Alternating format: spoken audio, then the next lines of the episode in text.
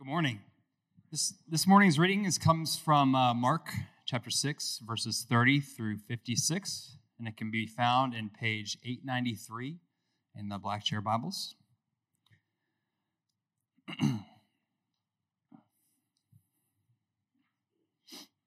Hear the word of the Lord.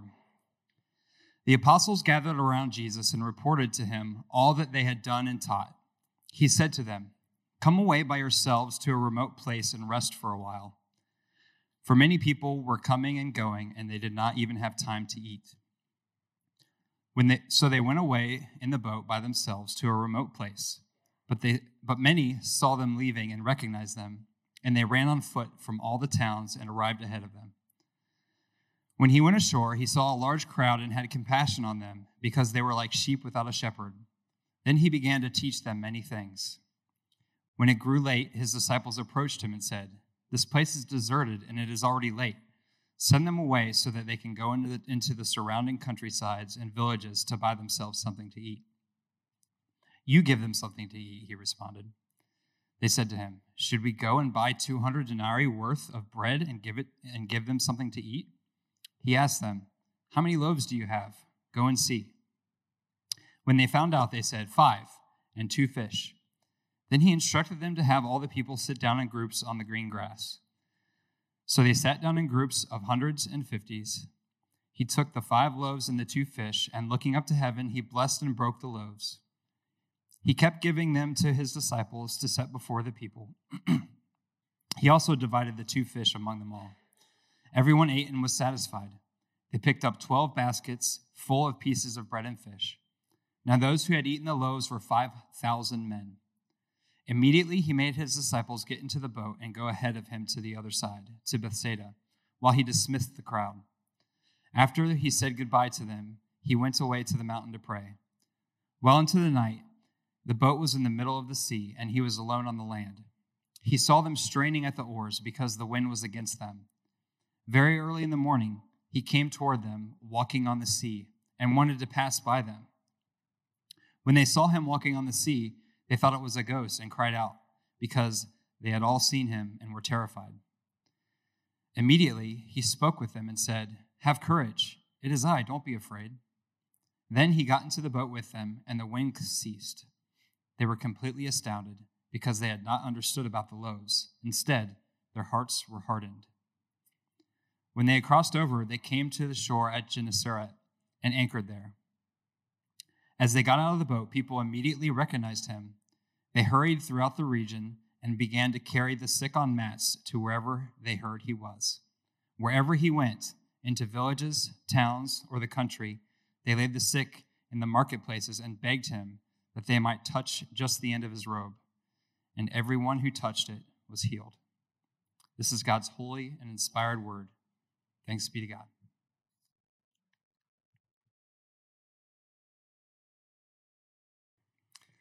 Uh, good morning. My name is uh, Dick Lehman, one of the pastors here at Faith Church, and I trust that you had a wonderful Thanksgiving time. Um, my son John and his wife and three little kids uh, came to our house. We're here for a whole week. Uh, they left yesterday morning, uh, yesterday afternoon rather, and uh, it was just a delightful time to be with them, uh, as well as um, lots of other families. So for Thanksgiving Day, uh, we had a chance to go over to uh, Bob and Patty Pritchett. Patty is Susie's sister, and they go to church here. Uh, and they had their kids and the grandkids and all of our kids and grandkids. I think there was like 25 people in the house. It was uh, unbelievable, and, and, it was a delightful time. Uh, one thing that was particularly meaningful for me was I got to see a friend that I hadn't seen in years.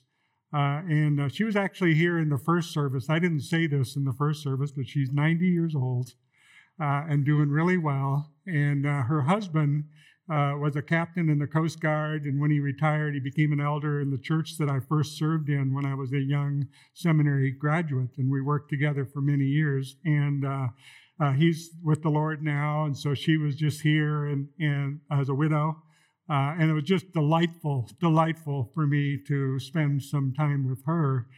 Um, and uh, I trust that you had a good Thanksgiving time with your family as well. Uh, I know that Thanksgiving, uh, as well as Christmas, can be a hard time. I think it's because uh, the holidays kind of bring out all these longings that we have for connection with family. And so often it's in the holiday time that we're very aware of someone that's not here. You know, there's someone who should be sitting in that chair, but that chair is empty because they're no longer with us. Um, and so those longings get stirred up, and you have this bittersweet experience of the time. Uh, Thanksgiving and Christmas and the winter season oftentimes is a, is a time where people really struggle financially. Uh, they struggle in other ways as well. And so it gives us the opportunity as a church to be a compassionate people. And so uh, you all were very much involved in the Thanksgiving basket that you gathered and, and uh, collected over there to distribute to those who are struggling at this time of year. Uh, I know the teens are involved in uh, collecting uh, money for Milford Miami Ministry to purchase uh, Christmas presents, and you can get online and help them out. that would be a great thing for us as a church to show compassion to those who are struggling, and so uh, they could use your help. Uh, Angel Tree over there in the uh, alcove towards the children's ministry is a wonderful ministry uh, by Prison Fellowship. It's very gospel centered, uh, and uh, you can go over there and pick up a, a um, angel from a tree and purchase a Christmas present for some children whose parents, one or both parents, are in prison. Now, I don't know if there's any more of these left, but I do know every year that we've done this that we've needed drivers. So if you can't get an angel tree, consider or angel from the tree, consider helping them out in the distribution of these gifts and show the compassion uh, to them in that way. Now, let me ask you: Do you ever think about um, how people get into these difficult situations? Um, you know, oftentimes it's through no fault of their own. Certainly, that would be true of the children, right? It's no fault of theirs. Uh, other times, we know that it's due to poor choices that have been made, perhaps by one of the parents that landed them in prison.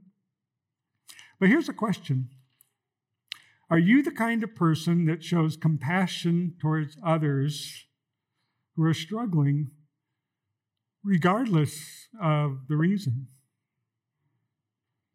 If not, why not? In our scripture passage, we're going to see that Jesus has compassion for those who are struggling, regardless of the reason. In fact, we can describe him as a compassionate shepherd. But we'll also see that Jesus uses the opportunity in the midst of someone's struggle to teach them something about himself. Difficult experiences that we go through should be a learning experience. When you're having a hard time, you should ask yourself, What am I learning from this? What am I learning from myself or about myself in this? What am I learning about the situation? What am I learning about God in my situation? We'll see that Jesus is teaching his disciples something. Sometimes we get what we're supposed to learn from our experience, other times we don't. Here's the main point of the passage. It's actually in your bulletin if you're looking at the place to take notes.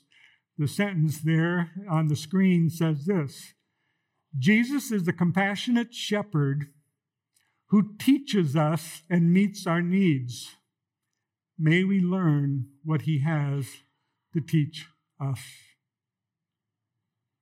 Father, we just uh, come before you and ask that by your Spirit, working in our hearts, you'd have us learn what you have us to learn this morning from this passage.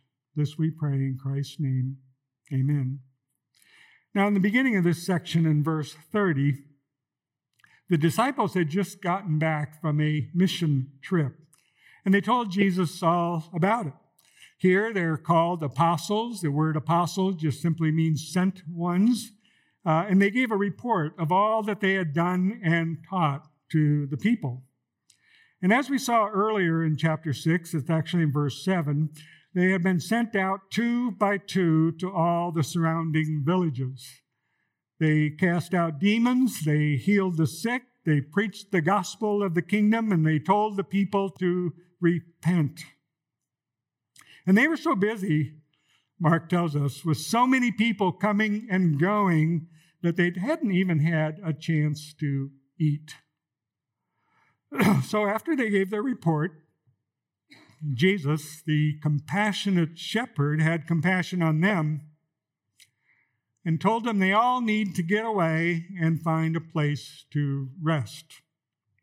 So they went to a solitary place to get away from the people. And the basic learning here is this you know, after an exhausting ministry, if you've been really expending a lot of energy elsewhere, you need to take the time to rest.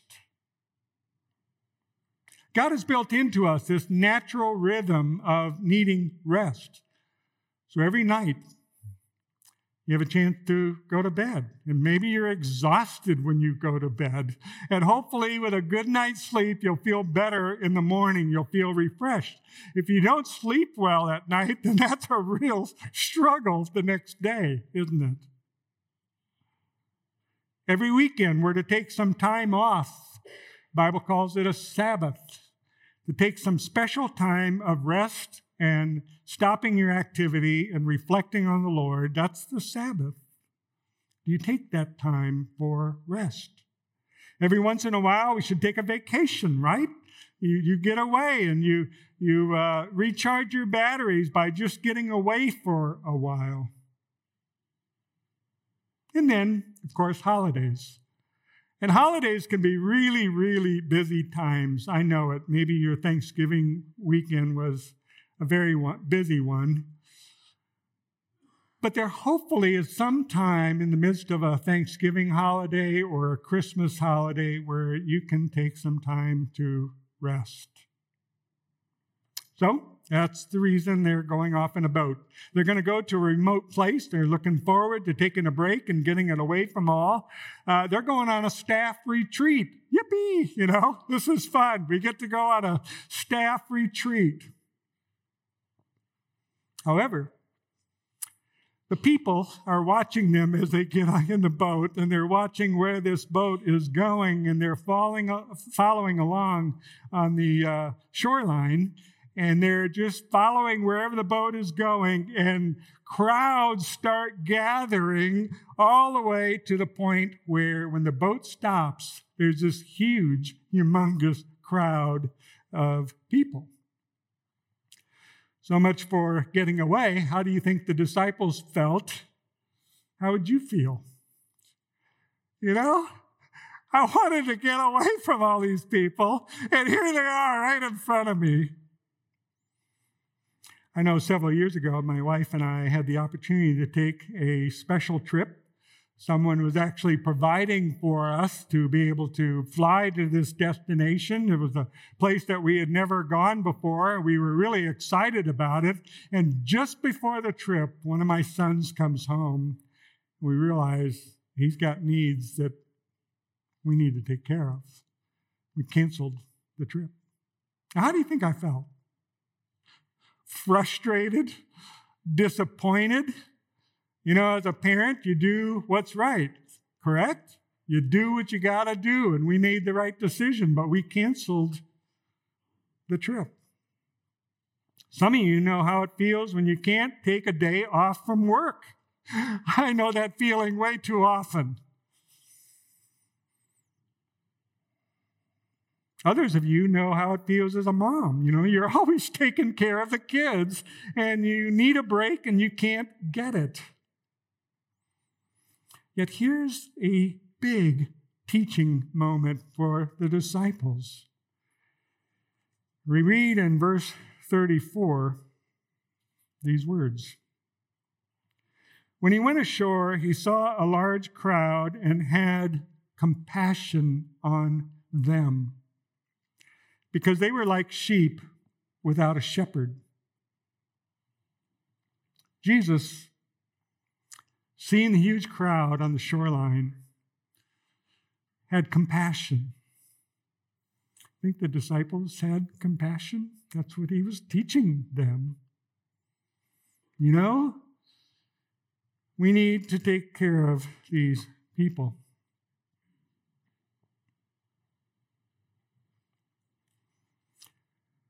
You know, as I, uh, I think about this, this is the lead in to the first point where Jesus, the shepherd, feeds the 5,000, the major section that we're covering this morning.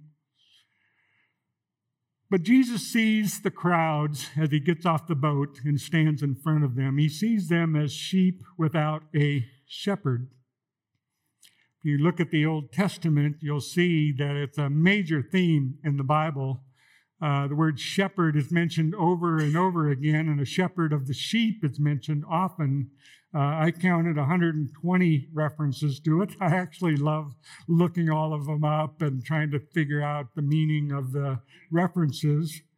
Um, and it's very significant, it's very rich. And so I would recommend that as a study for you if you're interested. it certainly um, refers to Moses as a shepherd. He was a literal shepherd when God called him, he was taking care of sheep. But God called him to shepherd his people. And here on the shoreline, in front of a massive crowd, is one who is greater than Moses. David was a shepherd when God called him. He was a literal shepherd of sheep, protecting the sheep. And God called him to shepherd his people. It's described that way in the text. Here's the son of David standing on that shoreline with this massive crowd in front of him who is greater than David, the son of David. Now, many of the Old Testament passages indict the leadership of being bad shepherds. They neglect or even abuse the people. Many of the prophets, like Jeremiah and Ezekiel, were speaking out against these leaders for what they were doing to the sheep. Ezekiel chapter 34 is a long section of pronouncement of judgment on the leadership of Israel of that day and how they were bad shepherds. I often think about this passage when I read in 1 Peter chapter 5 that Paul, or excuse me, Peter calls the elders of the church shepherd, and they are to shepherd God's flock. May we not be like the shepherds of Ezekiel's day. And there were bad shepherds in Jesus' day. Herod was a king, but he was a terrible shepherd. Last week, we read about how that awful birthday party that Herod had when he murdered John the Baptist and had his head delivered on a platter. Herod was a bad king and a bad shepherd of his people. And the leadership of the nation of Israel in Jesus' time neglected and abused the people. Jesus' strongest words were against the leadership. We'll see that in the next chapter when, when uh, Jesus calls them hypocrites. In uh, Mark chapter 12, he warns the people to beware of the scribes and he gives a scathing rebuke of the leadership. And so, in the midst of this crowd, sees Jesus saw them as sheep without a shepherd. They needed a shepherd. They were struggling. They were hurting. They were neglected. They were lost. And Jesus had compassion on them. He was a compassionate shepherd who wanted to meet their needs.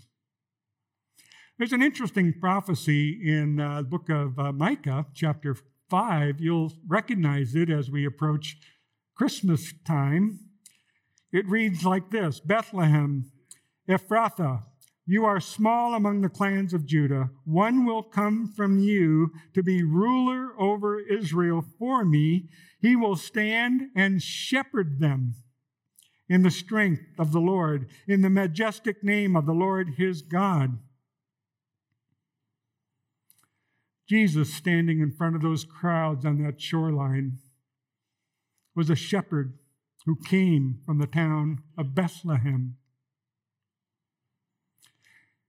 We read in verse 34 that he began to teach them many things.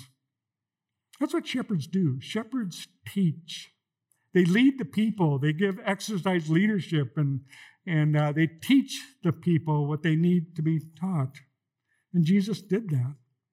Jesus began to feed their spiritual hunger, their hunger about the kingdom of God, about their sin and need for repentance, about faith and trust in God, about relationships and how to relate to one another in a way that honors God, about how to live their lives before God.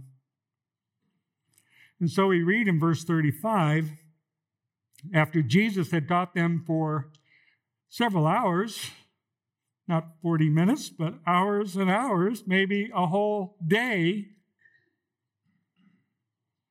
The disciples came up to him and they drew attention to the fact that they were in a remote area. It was getting late and they ought to send them to the villages to get some food. The disciples were concerned about physical hunger Remember, the disciples themselves did not have time to eat. So maybe it was their own hunger that they were concerned about. Maybe they were hangry. You know what hangry means, right? Hungry and angry. Hangry.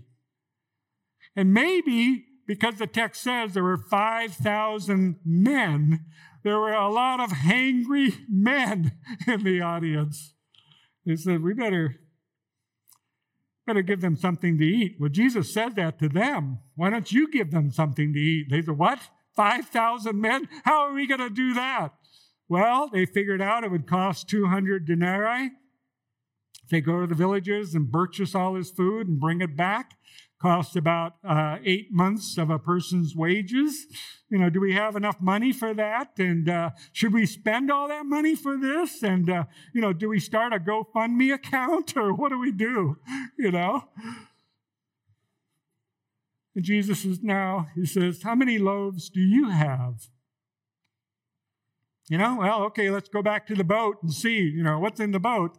Uh, John actually tells us that they ran into a boy who had his lunch there, and the lunch was five loaves and two fish, and the boy gave it to them. So they said, okay, well, we've got five loaves and two fish. And then Jesus tells them, okay, I want you to divide up the crowd into groups of 50s and hundreds and set them up in separate groupings on some green grass. There was actually green grass in the area, uh, which some scholars uh, suggest that maybe this must have been springtime.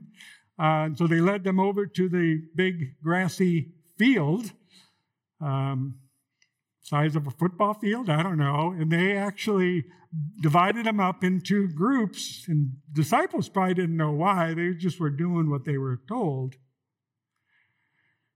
But then Jesus took that boy's lunch, took the bread, he broke it, and he said a prayer. Says that he took the five loaves and looking up into heaven, he blessed and broke the loaves. Do you know there's a traditional Jewish prayer that was common in Jesus' day? They even suggest that he could have said these words. Just listen to the, the words of this traditional Jewish prayer said at mealtime. Blessed art thou, Lord our God, King of the world, who brings forth bread from the earth. I don't know if Jesus actually said those words in that way, but if he did, can you imagine? Blessed art thou, Lord God. Jesus is Lord God, King of the world. Jesus is King of the world. And Jesus is about to bring forth bread from the earth. This account in uh, Mark's gospel is this one miracle that is recorded in all four gospels. Very significant. Here, let me read it again to you, starting in verse 41. He took the five loaves and two fish, and looking up to heaven, he blessed and broke the loaves. He kept giving them to his disciples to set before the people. He also divided the two fish among them all. Everyone ate and was satisfied. They picked up 12 baskets full of pieces of bread and fish. Now, those who had eaten the loaves were 5,000 men. What was Jesus teaching them through this miracle?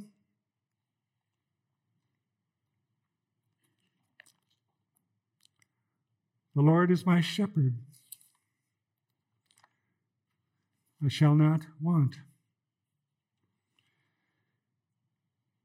He makes me lie down in green pastures. He leads me beside quiet waters. He renews my life. He leads me along the right paths.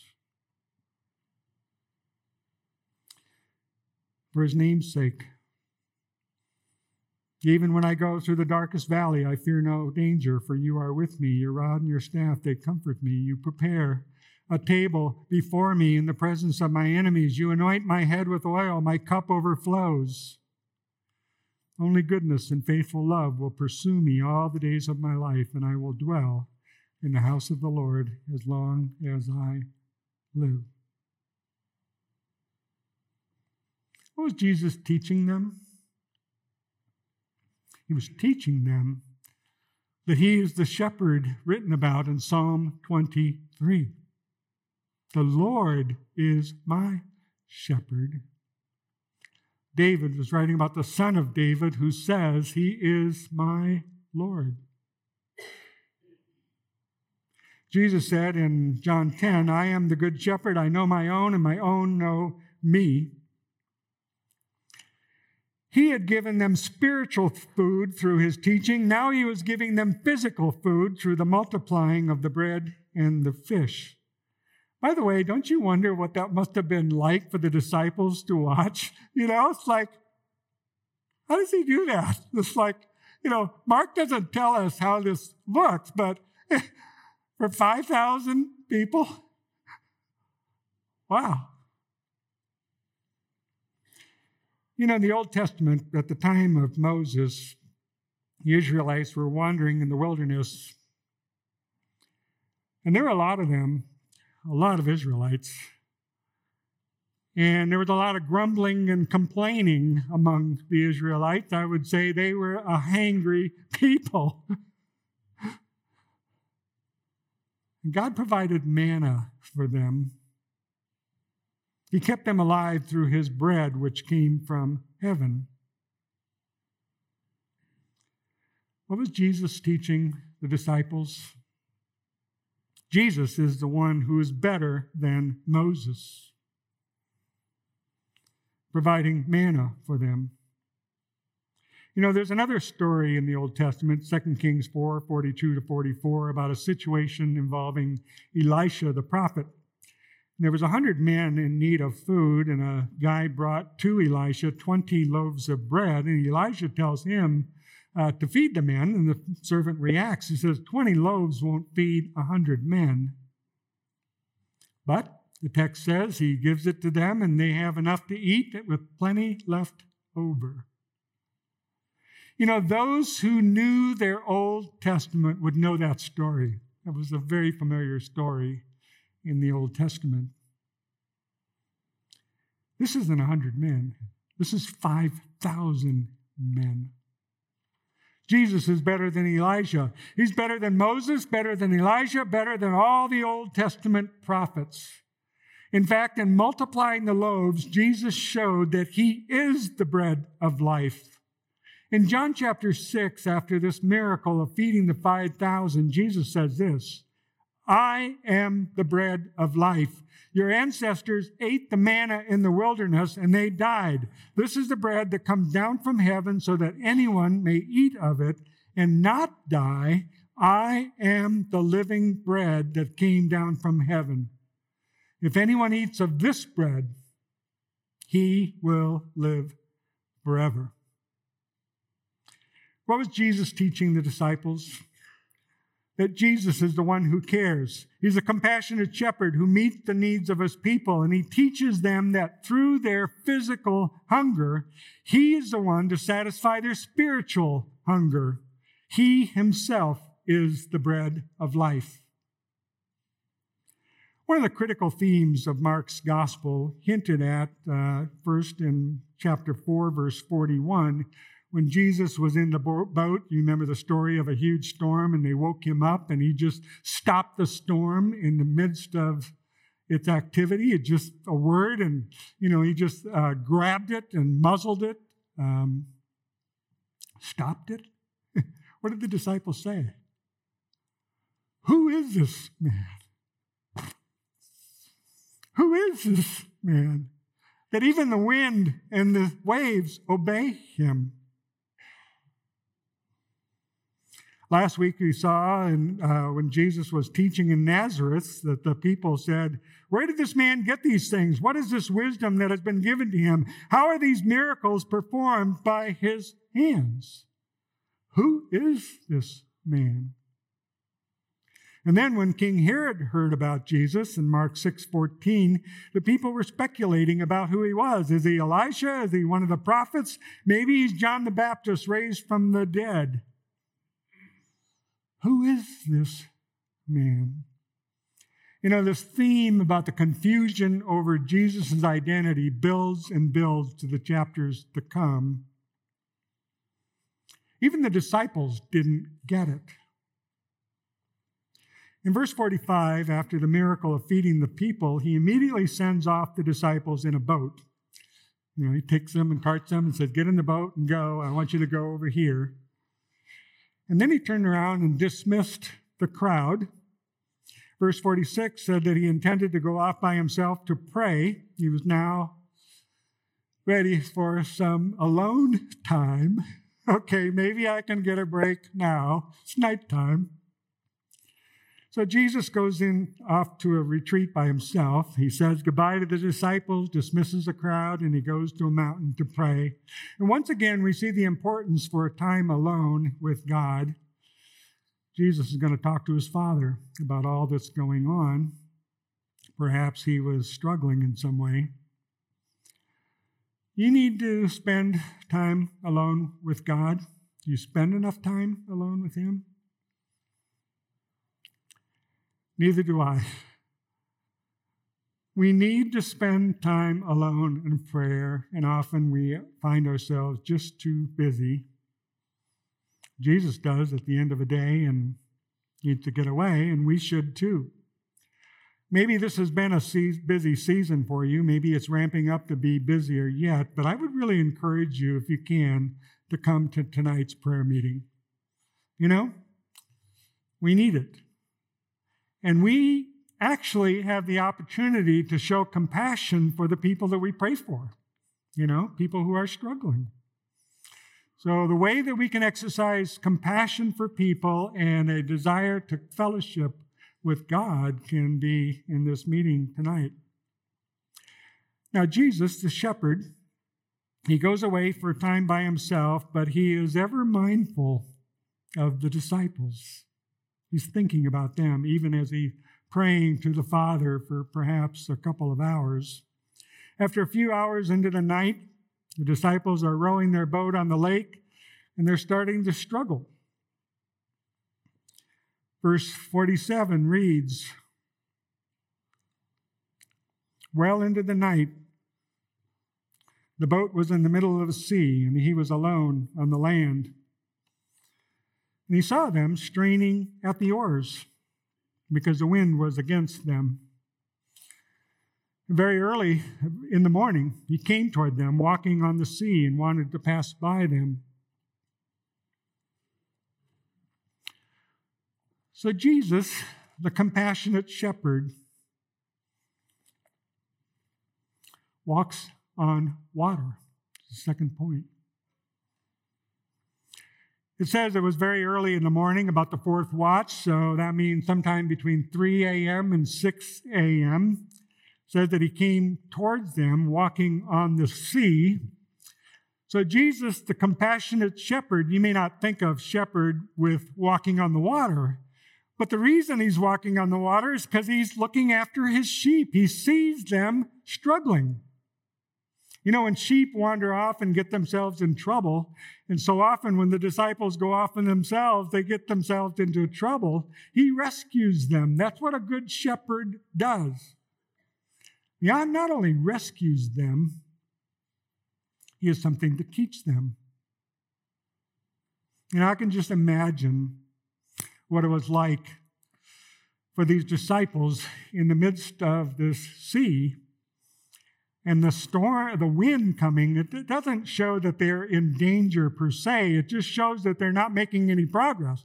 You know, it says they were straining at the oars, straining and pulling and pushing and trying to make progress, and they weren't making any progress. It's a large boat, you know, it has at least 12 men in it. And the wind was so strong they were being battered as they rowed. Now, I'm not a fisherman, but I can visualize this kind of situation. You ever been working so hard at something and you feel like you're not making any progress? So frustrating, you just want to give up. But you can't, you know? You're in the middle of the lake. It's three in the morning. You can't stop. You just got to keep going. Does Jesus notice when you are struggling like this? He does. He sees you struggling with your health issues. He sees you badly in need of rest. He sees you in the midst of whatever is going on in your life that you don't feel like you're making progress in. He's your compassionate shepherd. And so he saw the disciples straining at the oars and not making any progress, and he decides to walk towards them. Verse 48 says he came walking towards them, walking on the sea, and wanted to pass by them. Why did Jesus want to pass by them? Interesting verse in the book of Job chapter 9, verse 8 says, God alone stretches out the heavens and treads on the waves of the sea. When he passes by, I cannot see him. When he goes by, I cannot perceive him. That was the experience of the disciples. When God was walking on the water, they couldn't see him. In fact, it says they thought it was a ghost and they cried out because they saw him and were terrified. Jesus walked by them on the water, they thought he was a ghost. Scared them to death. You know, the language of this text is interesting because it, it describes uh, the language of a theophany. Uh, that's when God manifests himself in visible form. There are many theophanies in the Old Testament in those instances where God visibly appears to people. It may seem like a ghost, but it's God. One of them was before Moses. Moses had asked the Lord in Exodus 33 uh, to let him see God's glory. God told Moses that he would pass by him, and so he did. Moses caught a glimpse of the glory of God. And the disciples caught a glimpse of Jesus' glory walking by them. You know, the Apostle John says this in John 1 We beheld his glory, glory as of the only begotten from the Father, full of grace and truth. It's for that reason that when Jesus finally caught up to the boat and he came into the boat, he said to them, Have courage, it is I, don't be afraid. What was he saying? The Greek language is ego eimi, I am. I am he. When God appeared to Moses in that theophany in the burning bush, he said, My name is ego eimi, I am that I am. What was Jesus teaching them? That he's more than a compassionate shepherd concerned about their situation, wanting to rescue them. He's God manifested in flesh. So he got into the boat with them, and the wind suddenly stopped. Text says they were completely astounded. Now, can you imagine? You know, you're straining at the oars, you're not making any progress because the wind is so strong, you're not getting anywhere. All of a sudden, you see this image walking towards you, it looks like a ghost, and this, whatever it is, gets in your boat, and the storm stops. I think you'd be astounded too, right? Like, who is this man? We read in verse 52 the reason that they were astounded. It's because they had not understood about the loaves. Instead, their hearts were hardened. Interesting. They did not understand about the loaves. They, their hearts were hardened. Oh, they understood that he had multiplied the loaves. They saw him do that. Oh, they saw that he walked on water. That was unbelievable. They saw that when he got in the boat, the wind just stopped. That was amazing. But they didn't understand who he was. Mark says it's because of the hardness of their heart. You know, in chapter 8, a few chapters later, Jesus actually refers back to this miracle of the loaves. They had not understood about the loaves. They didn't get what he was trying to teach them because of the hardness of their heart. In referring to that miracle, he says, Do you still not understand? So, out of his compassion, Jesus, the shepherd, meets the needs of his sheep. He teaches them, he feeds them, he rescues them. But the point of the miracles was not just to meet needs.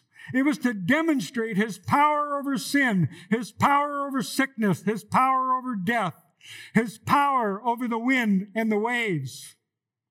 It was to demonstrate who he actually was. He is the Son of Man, the Son of David, the Son of God, God manifested in flesh to save a lost humanity. And they didn't understand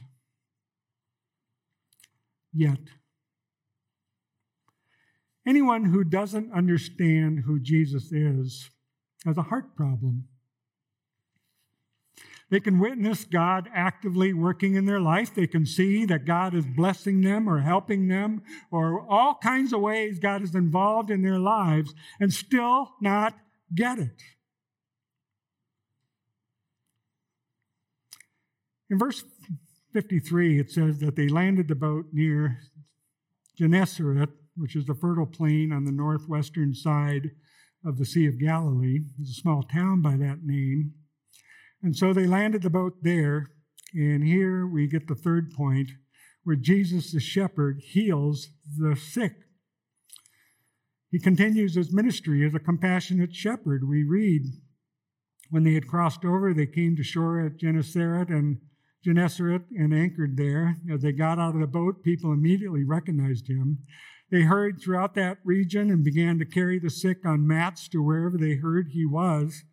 Wherever he went, into villages, towns, or the country, they laid the sick in the marketplaces and begged him that they might t- touch just the end of his robe. And everyone who touched it was healed. You know, Mark uh, does in verse 56 what he often does through the Gospel of Mark, and that's give a summary statement and all these summary statements, as you read them one by one, they're about these massive crowds that come to see Jesus. He's incredibly popular for the miracles that he's doing. And so here's a statement where these massive crowds are trying to get a healing touch from Jesus. All they needed to do was to get close enough to touch his robe. And Jesus, the compassionate shepherd, continues to heal people wherever he goes. Jesus is the one who cares. You know, there's probably no greater common need that we have than when we are sick. We don't feel well. Or when our loved ones are sick and they don't feel well. Think about these people, part of these crowds that were carrying on a mat a loved one, probably pretty heavy loved one. A couple, three of them are carrying this person all along the countryside, trying to find Jesus so that he might touch them and heal them. What if they don't make it? What if they don't find it? What if they can't get close enough to him for him to touch them? If they do, he heals them. If they don't, he doesn't. We can often relate to this sense of desperation, can't we? Many of you, your loved ones, have been sick. Some of you have loved ones that have died, and that's why Thanksgiving is a hard time. Got the empty chair at the table. You miss them. Others of you are worried about your loved ones right now. You wish for a healing touch from Jesus and you pray for them fervently. You know, I didn't know if I was going to say this, but I said it in the first service, so I might as well say it now. The reason I brought this stool up here is I don't feel well.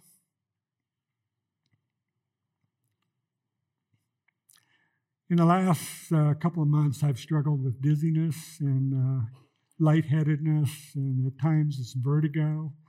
I thought, how am I going to preach a sermon if I'm in the middle of having vertigo? I thought, I'll put this stool up here and um, do the best I can. I hope you're okay with that.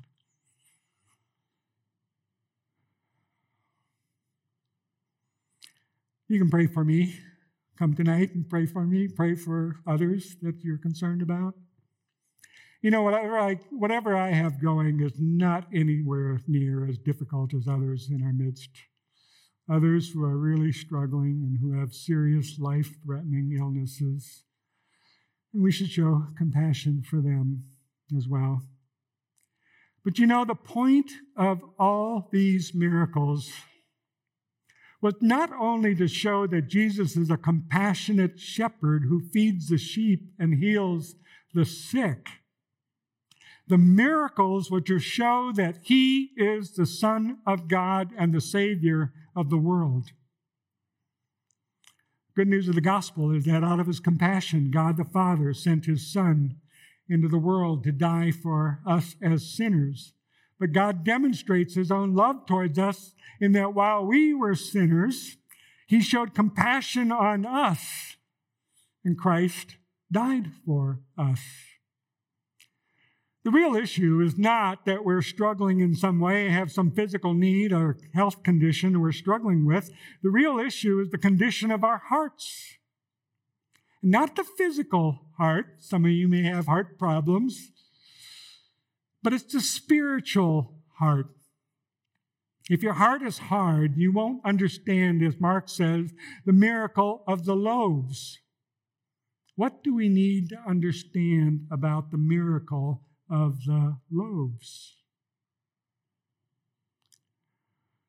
The moment when Jesus gave thanks and broke bread, looked up into heaven, and distributed it to the disciples is very much like the moment of his last supper, the night before he went to the cross. Mark 14, 22 says, He took bread, blessed and broke it, gave it to them, and said, This is my body, broken for you.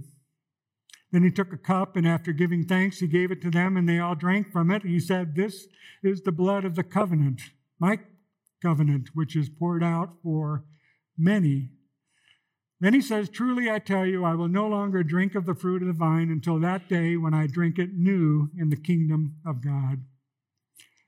The good news of the kingdom is that Jesus is the bread of life come down from heaven. He is the manna that came from God. And as the bread was broken, his body was broken for us. He hung on a cross for our sins and declared, It is finished. He finished what he was to do. He died on the cross for our sins. After three days, he was raised from the dead. He ascended the Father and sat down at the right hand of the majesty on high. You know, if your heart is soft towards the Lord, you understand this. You get the miracle of the loaves. One day you'll have a chance to sit with Him in heaven, and you'll be invited to the marriage supper of the Lamb. Let's take a moment of silence as we prepare our heart for the Lord's Supper.